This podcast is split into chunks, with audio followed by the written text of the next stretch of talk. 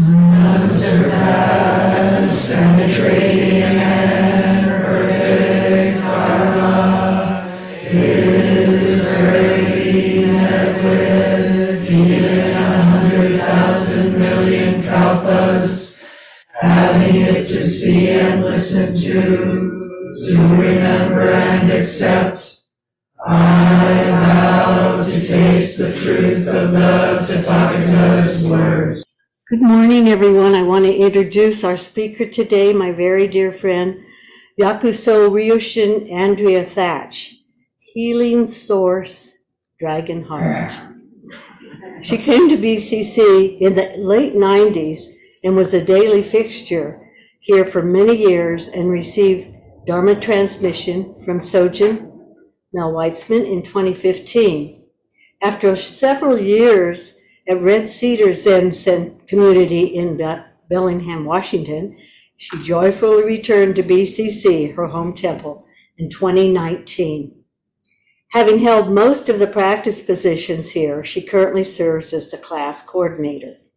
Ryushin continues to practice her profession as a medical doctor, and in her free time, you may find her roaming the Berkeley Hills with her beloved dog Coda. Let's give a warm welcome to Ryushin. Thank you very much, Carol. So first, good morning to everyone. It's really wonderful to see old friends. It feels like a very intimate gathering. And to welcome newer friends and especially anyone who's here for the first time. Last week, we uh, finished a, a wonderful talk by Hondo Dave Rutschman, ending with a couple of questions about faith. And although it's uh, serendipity that's the theme of today's talk. I actually didn't know that that's what's going to happen when I embarked on a, an exploration of an experience that I had recently down at Tassajara. And uh, so there's not a straight line in this talk. You have to sit and feel it. The title of this talk is something like In Faith We Are Buddha. So uh, there are a group of us who were down at Tassajara earlier this year. Tassajara is the Zen monastery that not all of you may know that's down in the uh, Central Coast, California wilderness. And every day in the afternoon, we would gather together and uh, uh, sit and talk. And some of us would routinely look out the window, the dining room where we were, we were right on the intersection of Tassajara Creek and another little feeder uh, creek that comes in. We would look out across the way to the steep embankment, maybe it was, I don't know, 12 or 15 or so feet tall, and look at the stone wall that had built, been built there. And uh, fairly routinely, uh, we would find ourselves mesmerized and comment on it. There was something about it that really got my attention and somehow was uplifting or seemed to speak to the place that we were in. So I thought, what is that? You know, what's that about? And the line, just asking that question, the line that came was, in faith that we are Buddha. That was interesting.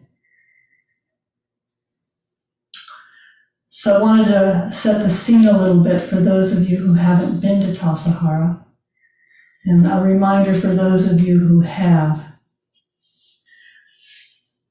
The Santa Lucia Mountains are uh, glacier formed mountains made of limestone, and they have deep, deep valleys and kind of steep hills that aren't tall but somehow seem formidable because of their pitch.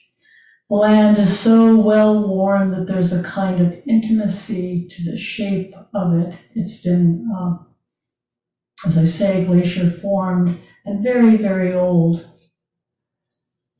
That uh, those hills were shaped over four million years ago. The people who are on the land hmm. let me come back and just say, at one, one point in time, that creek had, the, Tassajara Creek had dried up with the drought. The trees were brittle and dying, and the deer were coming down in the broad daylight. The creek bed was completely exposed uncharacteristically.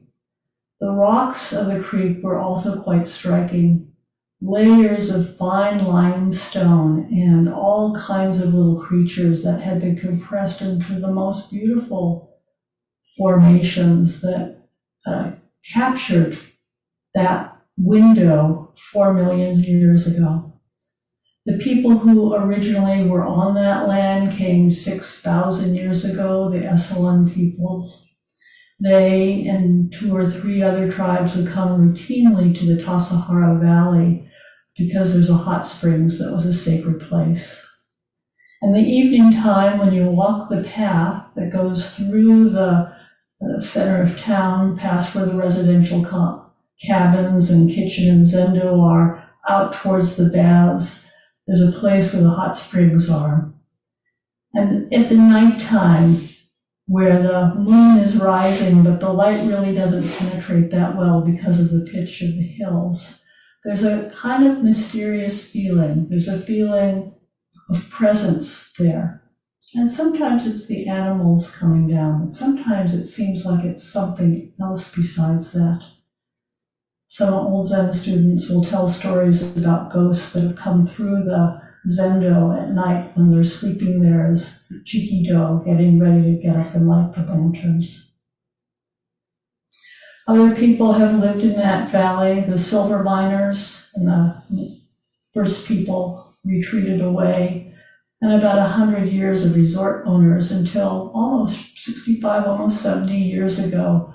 Uh, Zen students came seeking their own fortune, and it became a practice place that many of us here have had the opportunity to train in, and hopefully many of you will have an opportunity to go if you haven't.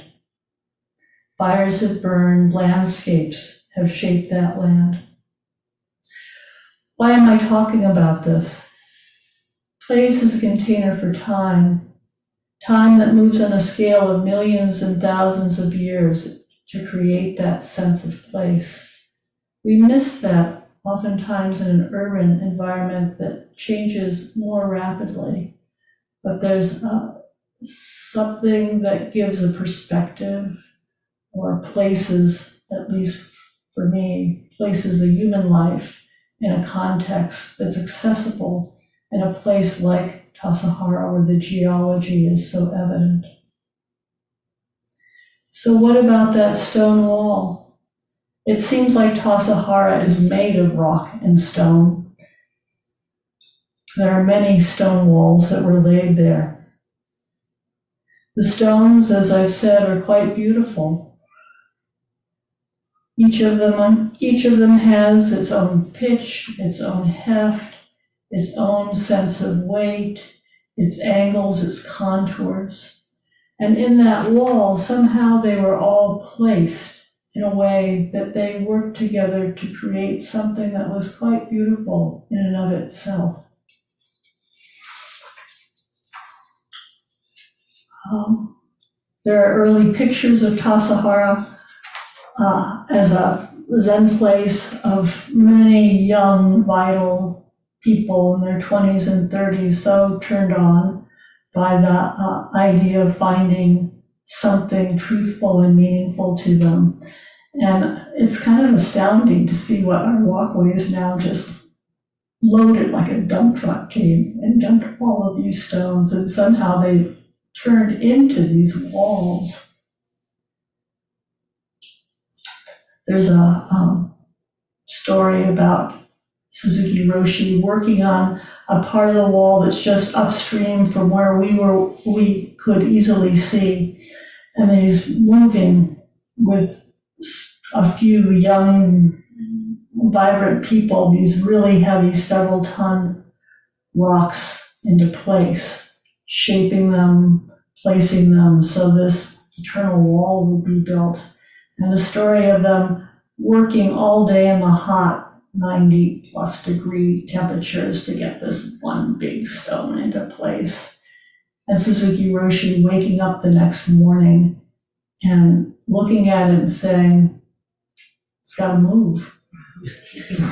Doesn't work.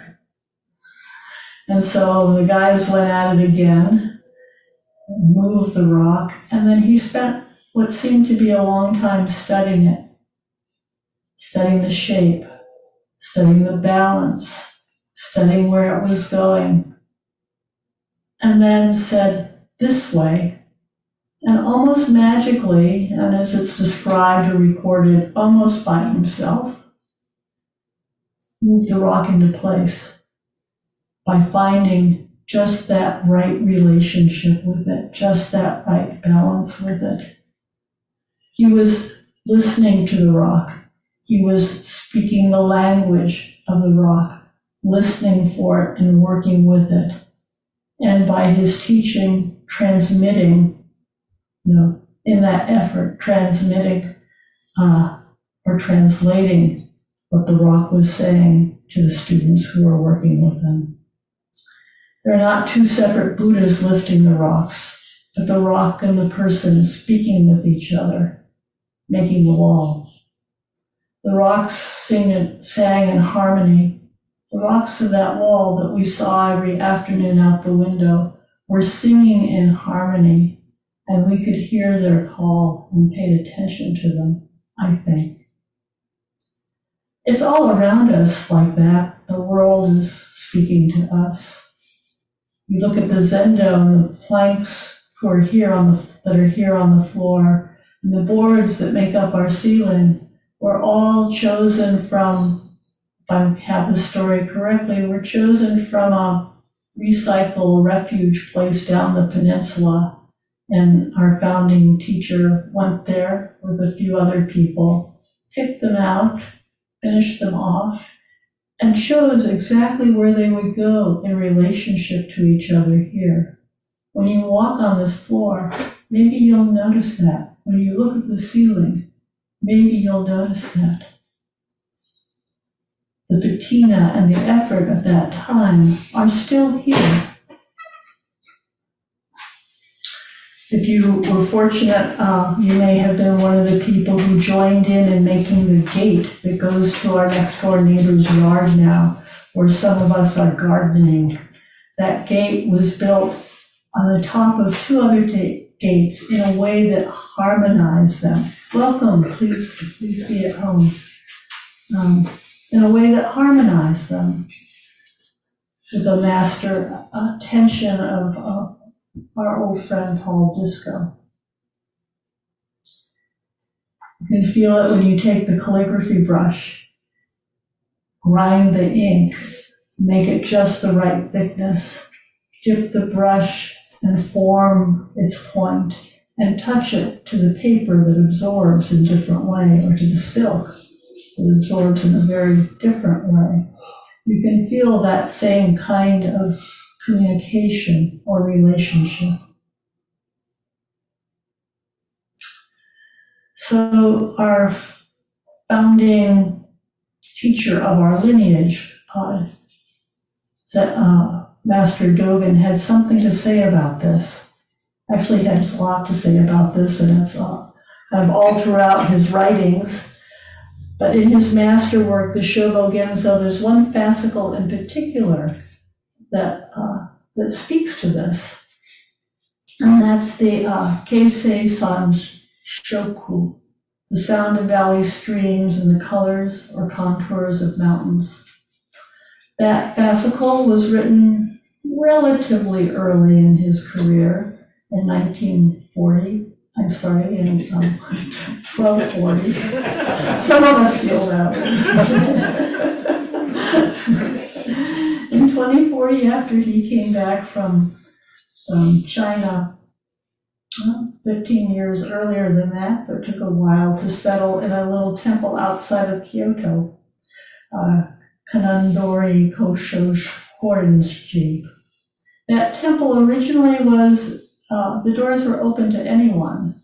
Lay people came, uh, monks and sincere students followed him from where the temple he had been at. It was an open door. Men and women sat together in these early years. This is just before he was getting ready to take off and move to Eiheiji and practice a, a deep monastic practice.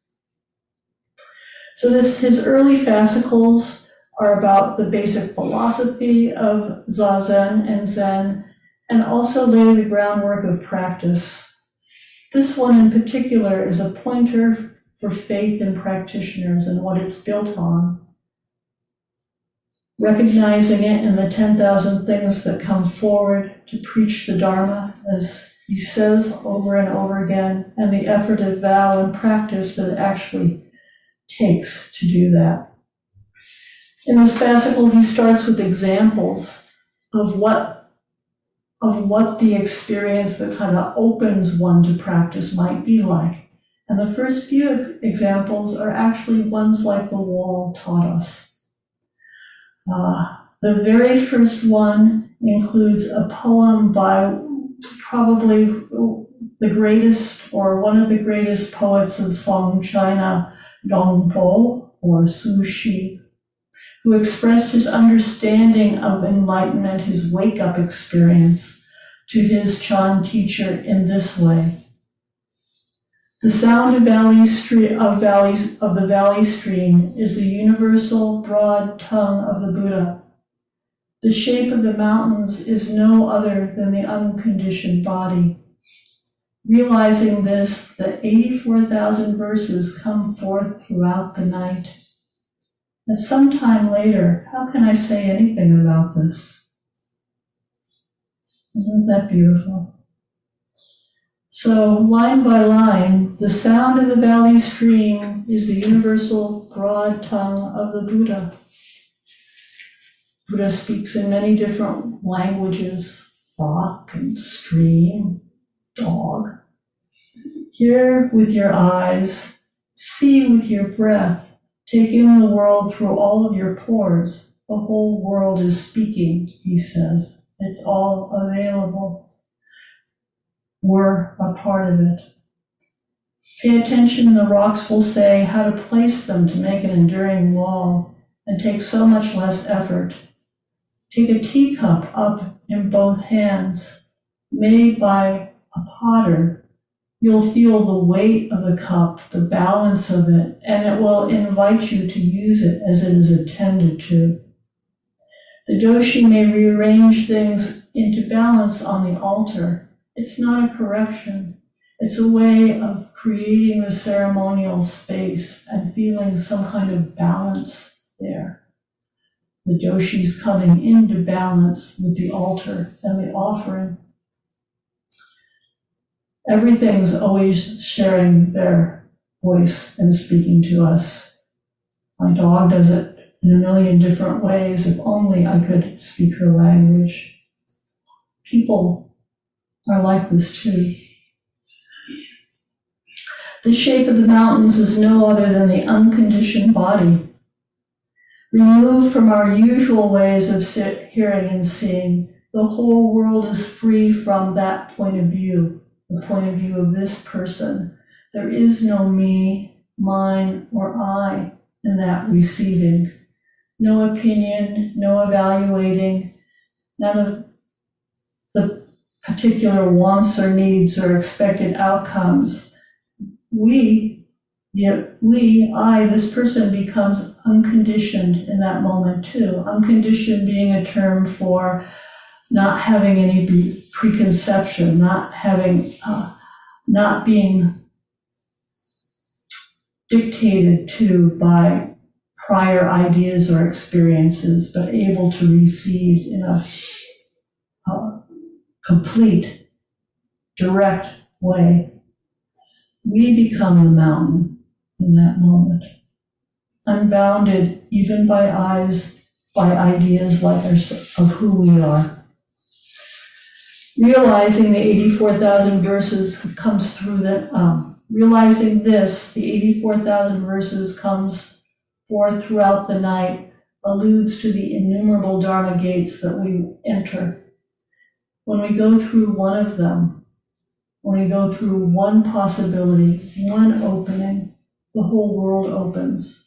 All the doors open miraculously. The whole world is right there. Everything speaks the Dharma. And at some time later, how can I say anything about this? Well, as uh, as um, Sawaki Kodo said, you can't share as much as a fart with anyone. So this kind of experience is waiting for each of us to have. Each of us. I can use words and try to convey something. Su Shi did a beautiful job in trying to convey something, but we don't know it until we experience it. And that's what he's saying in this line here. So, what does this have to do with faith?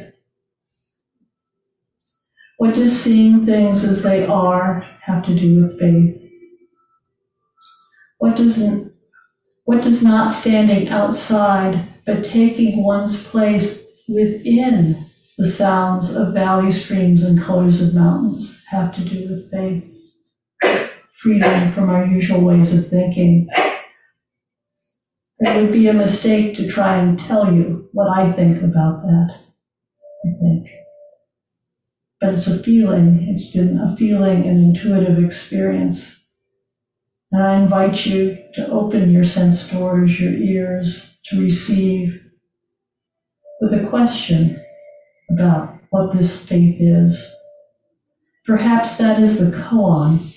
What is the I, the self? What is the I, the self really, when we weren't, aren't standing outside of the moment, but fully immersed? Dave pointed this out in his talk about the wind and the flag and mind and the interpenetration of them all. Dogen is pointing it out in a different way in the Keisei San Shoku. And he gave us encouragement, if not a clue.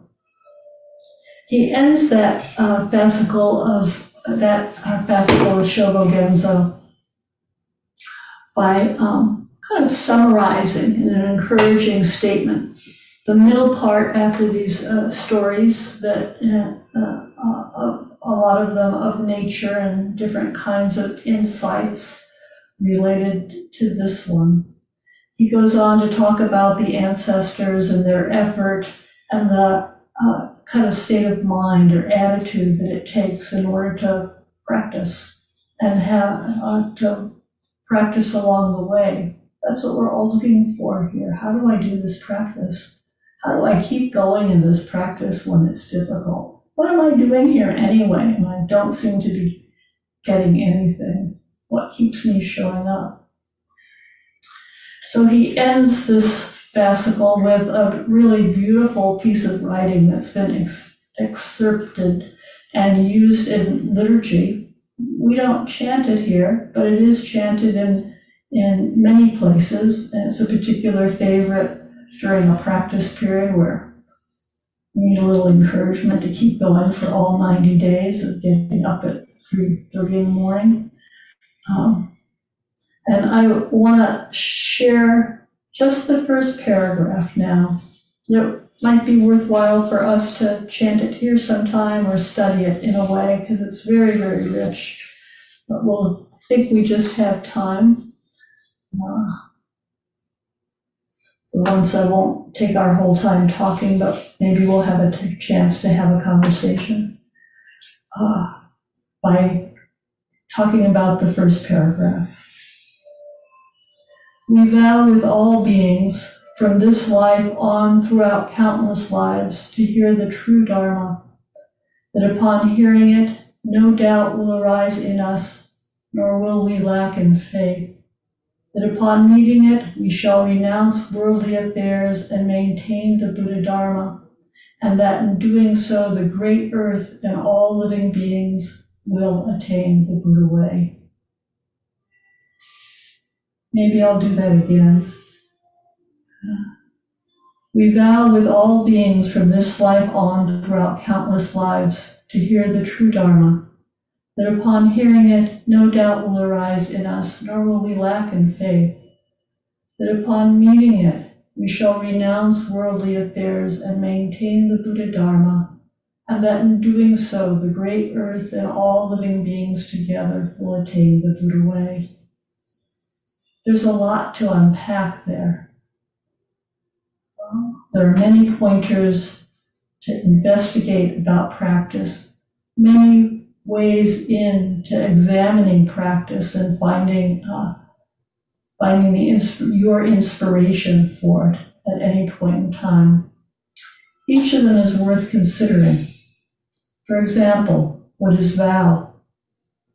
What are the many lives? What is the true Dharma? And what are these worldly affairs? And what about renunciation? What is no doubt? Lack, all living beings, and faith.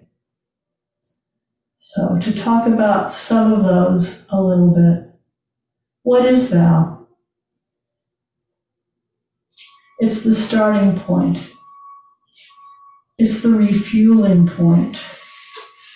It's the ballast or the anchor to our lives and to our practice. What, it's what keeps a practitioner going when there's no spark, when practice feels dry and nothing seems to be happening. It's what matters most, and it raises the question of how do I move towards that? Sometimes it's called the inmost request. That's what Suzuki Roshi called it.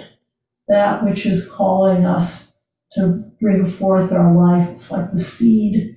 It's like the seed in the warm spring soil being called forth to blossom. It's, it's that within each of us. It's that which you are seeking. Vows are an affirmation, it's the intention that anchors a practitioner and what matters most to them. And I so, I found it so helpful. I be encourage everyone to consider trying to ask yourself, what is my vow? And plant that. Plant that in your life, plant it in a daily way, allow it to rise up and speak to you. With all beings, you know, we make we each make our own individual vow, vow, and we each need to make our own individual effort. Nothing happens without that. But we aren't alone. The walls of the rocks provided instructor, instructions to the makers of the wall. We do nothing by ourselves. We think about our ancestors and we call them forth. Our ancestors are a source of great inspiration those ancestors include our parents, our grandparents, our people who came to this country, some on slave ships, committed to enduring despite horrific circumstances, to native people who lost their lands, had their language stripped from them and their children, still standing maintaining a sense of dignity, hope, and culture. And to all, everyone else whose people came here on ships, through deserts, at great difficulty, many, many, many of them, to make a life in a way, we call them forth for our inspiration in our life because of their sacrifice. They were thinking about our great grandchildren when they did that. The same is true of all the Buddhas and ancestors. We chant many of their names, or some of their names, I should say, not many, on Tuesdays and Thursday mornings. But there are so many more that we don't know. They are also the inspiration. They maintain this practice. That's why we're here. Somewhere further into the to the Eihei Koso Hotsuganmon, this piece that we're talking about, um, he talks about Buddhas and ancestors of old, whereas we, we in the future will be Buddhas and ancestors. So those, our ancestors, all of those people, all, all, all those beings were like us, and we will become Buddhas and ancestors? What do we want to do with it, with this life? countless lives, going back to the, this piece, countless lives are not, I don't think necessarily, or even intended by Dogen to mean past lives and future lives. He means moment after moment. This life has had many lives. You've had many lives during this time we've been sitting here together. We'll have many, many, many, many lives throughout the rest of the day. Each moment after moment, he's encouraging us to pay attention, to show up fully, to be in touch with what matters to us in our life. Um, hearing, hearing the true Dharma, that upon hearing it, no doubt will arise in us. Even the idea of hearing, how do you hear? Well, maybe part of it is listening to people talk about the Dharma, but I don't think that's really what he's talking about here. I think he's talking about receiving it, listening to the 84,000 voices like a stream going by, opening up in that and recognizing, recognizing the functioning of things, the life, the sentience, the uh, interrelatedness of things no doubt will arise in us. No doubt will arise in us, nor will we lack in faith. Doubt, you know, I think throughout our lives we have personal doubts, personal questions that can be difficult. Should I stay in this marriage?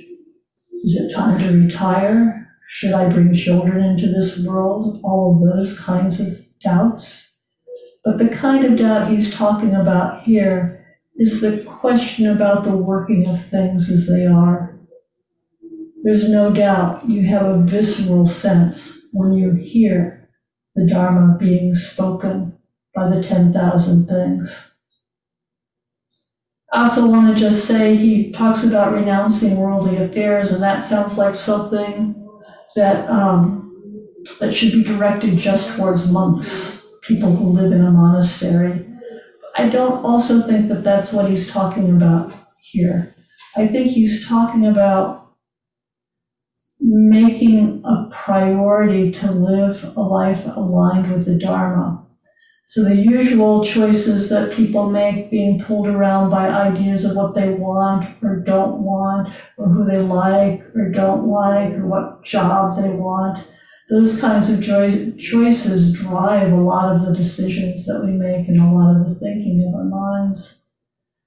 Uh, and he's saying, set that all aside and come back to the core of what matters to you. Make your decisions from that place. Continue to make your decisions from that place. That doesn't mean you won't have a life in the world and have a career and have difficult choices to make. But the core is to touch back into what what your foundation is. So, what is faith in the last five minutes? Faith is something that arises not from outside of us. It's not up here on the altar in this Buddha statue, and it's not in some teacher someplace. That faith arises from a deep knowing and understanding of the truth of our own life the truth of our own life that um, in some ways we're whole and complete the way we are, no matter what our challenges are, no matter what we came into this world with or the past that's shaped the conditions of our current life. That in that wholeness, there's acceptance of, of life as it is. I don't mean an acquiescence to things that need to be addressed, changed, responded to, but an acceptance that right here, the way it is, there are conditions that brought that forward. My life is what it is, and where do I move from here? And a deep faith in the your ability to uh, take your life energy as it was given to you and manifest in some way that aligns with vow and move forward.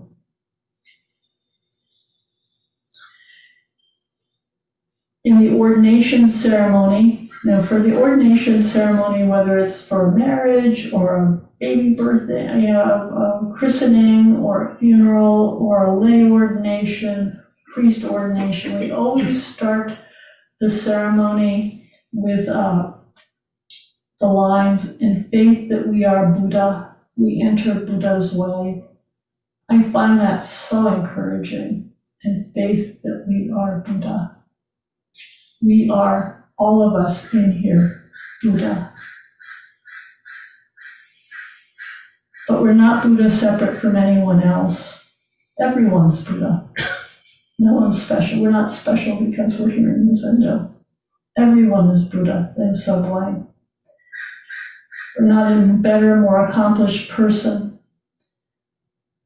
It's by our faith and the effort of our dedicated, wholehearted practice that we are Buddha. Well, sometimes we're deluded Buddha, and sometimes we're free Buddha.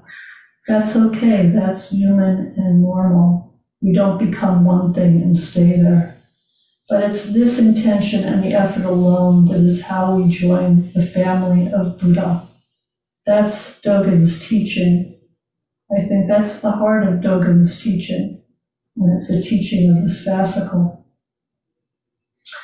That is to say, we know that we're in our right place. So, in faith that we are Buddha, we do the next thing. We respond to the next circumstances with our best effort that we can make. In this case, the physician of old way of being was great at making diagnoses and fixing things, but now sees the wholeness of each person and meets the other person in that place. That's a place of real healing. It's a new way of being. It doesn't mean that things are good or bad, right or wrong. It just is. And so we accept and we respond and we follow Buddha's way. So thank you very much for listening to me and for your attention. And I hope we can have a conversation about how this journey is for you in practice. Your questions, your observations, your um, how you found your way, how you are finding your way on the path together. So to share or to be in conversation and exchange, either way. Thank you very much, for your heartfelt and deeply encouraging talk. I wondered if you could, uh, and I don't know if this is a fair question, I wondered if you could comment on faith and vow in the light of another concept uh, which we hear a lot about in this room, which is beginner's mind. Uh, um, I think that's a wonderful, that's a, a really, really wonderful connection to make. I, I'm sure you can say something yourself, Peter, about, but I, I'd say, I think what Su Shi is talking about is beginner's mind. It's hearing, touching, experiencing as if for the very first time, completely open, completely unknowing, without preconception. Yeah. Yeah. Would you add anything, Peter, to that? My dear Dharma brother? Just that uh, being aware of what I'm about to do, or on the edge and the cusp of it with no idea, um, strikes me as a fruitful path. Does that include when you get up to walk, having faith that somehow you'll figure out a way to place your foot? There's no other way. Uh, Jeff? Thank you, Ryushin, for a very rich talk. You spoke to so many things that I value in practice, and a couple of them, of the things that you said that I found so compelling was this idea of just seeing. and having my own experience of what's in front of me. The notion of hearing as divorced from the ear. Sojin used to say something about hearing with your eyes and seeing with your ears in a way of kind of turning sense perception on its head. I like too the way that you describe the mountain as being a place of, of if I say it correctly, correct me if I don't, of being a place of no preconception, of not knowing, of direct experiencing, of the student disappearing into the mountain, the student wake, the student disappearing in the mountain, waking up. Would you say a little bit more, if you could, please, about this idea of um, not being able to speak an experience, of having an experience of what's in front of me that is only harmed by words and can only be sensed and, and, and inhaled. Because in this place of not knowing is where I become more free to have to be called forth. Well, I, I, to actually have the experience, to actually be able to see with your ears, to receive through your pores, is something that you have to do. And we're talking about it, we're using words to describe it, that's not the experience. This practice, our practice is a very physical practice. Practice is a very embodied kind of practice. We do it by sitting zazen in our practice. No one can sit zazen for us. No one can open our sense doors for us. But here we are talking about it. And maybe it helps a little bit, but to say too much and try and describe it is really, uh, unless you're Su Shi and you're taking a risk of totally missing the point. Thank you, Jeff. Karen, Thank you so much, Ryushin. I, when you talked about um, hearing all beings and rocks expressing the Dharma, I, I started to think about Avalokiteshvara and her 10,000 eyes and hands and hearing the cries of the world. Is there a connection there? yeah, I very much think there's a, a, a connection. We're not rocks. You know, we're not gonna manifest in the world to, uh, to help people build a wall. We manifest in the world by, uh, being good bodhisattvas, by responding to circumstances, and Avalokiteshvara is our archetype for that. Compassionate, yeah, totally. Thank you very much for making that connection. Uh, Thank you, Ryushin. I, I was just um, uh, pondering that uh, just before your talk, you know, during outdoor kinhin, and I noticed this before uh, this time of year in outdoor kinhin, is that uh, sometimes when we have a very, uh, when I experience as a narrow space for a snake of people to be moving um, by plants and rocks and that are here on the grounds, uh, that sometimes there'll be a plant, quote, in the way of that snakely motion. And also there's a rhythm and a pace of everyone. So there's this sense of um, how to harmonize with that. And what I notice is sometimes, especially with these long sleeves, that you know, I have the sense that I have just trammeled or knocked or, and you know, that sense of feeling how that might be for this growing plant or the pebbles or something like that. And so I, I wonder if you might say a word about how vow and faith uh, connect to that sort of thing, which is kind of everyday dealing with people, places, and things. Yeah, there's, there's no way to be a perfect bodhisattva in this world. So we have to trust our own our own intention and our own aspiration and do the best job that we can. And how does that connect to Sangha practice? Because I notice like, if I slow down slightly to turn my body so I don't, so to speak, knock into that plant, it does slow down the line just for a moment, so it can be like that domino effect. Um, any suggestions on that for all of us? Tune in. You're tuning into the plant, and so the rest of us can tune in to the cadence of the line. Be aware, adjust as you can. Hi.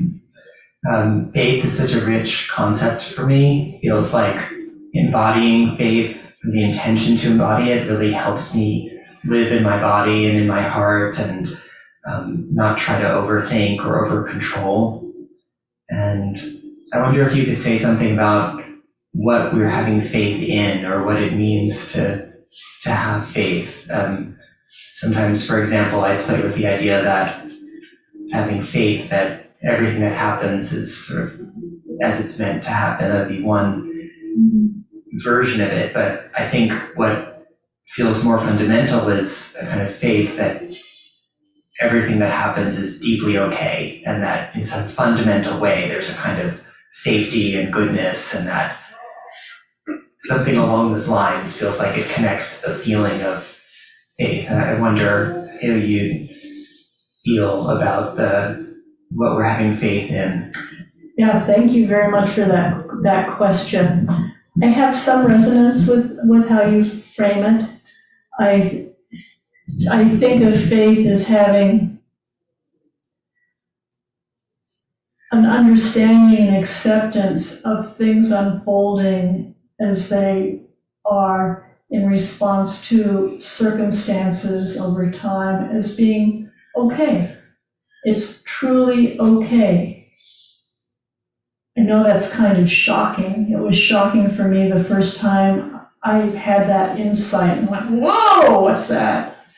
Um, but over time, accepting that things are the way they are and their circumstances, that sometimes horrific, terrible circumstances that made this moment, helped me feel grounded, not caught up in my ideas about what I want or don't want or how I see it.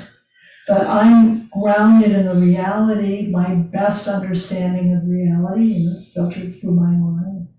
And from that ground, I can act. Put in really simple words, hopefully not too zenny words, I've come to have confidence in my life, just in, in this person's life, and in each of your lives. That's part of what I was saying about what's so different in my mind about how I practice as a physician now.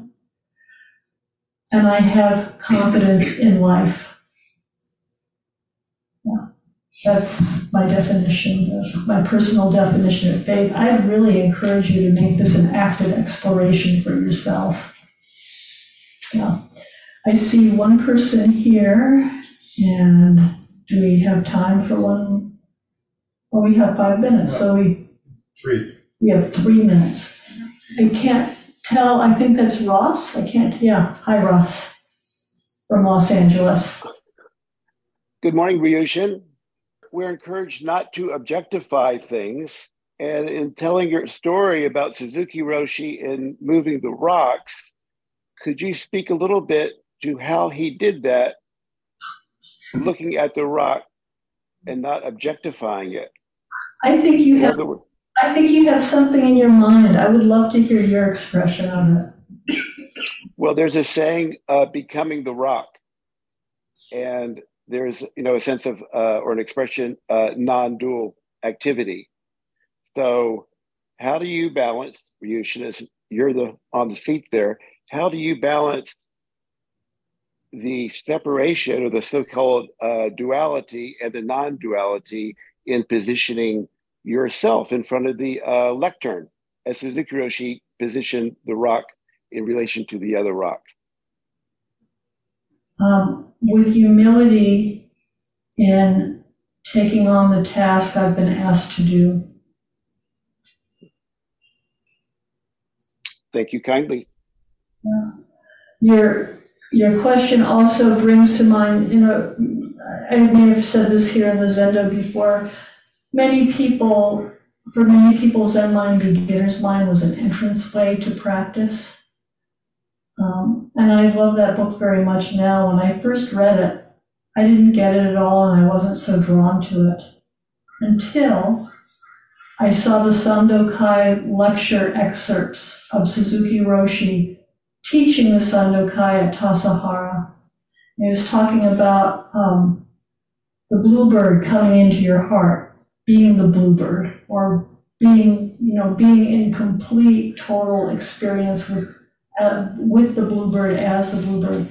And I swear on that screen, that old black and white film, he became the bluebird. And I started crying because I finally felt like I understood what he was talking about. Yeah. Susan, now you're the, you have the last word.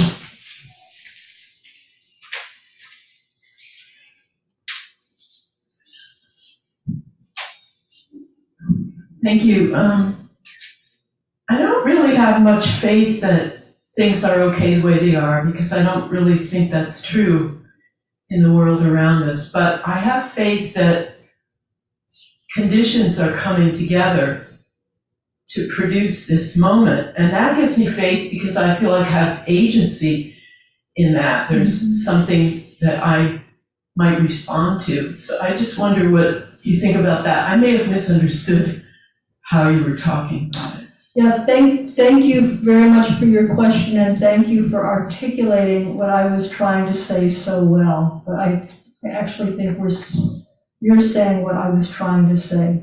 So thank you. Is that, well, Susan still had the microphone. I wasn't sure if she's going to say anything else. I was kind of wanted you to have the last word. Is that, I see other hands going up, Gary, can I, Gary's shaking his, Gary's gonna hit me with the stick, I'm sorry, maybe we can talk outside.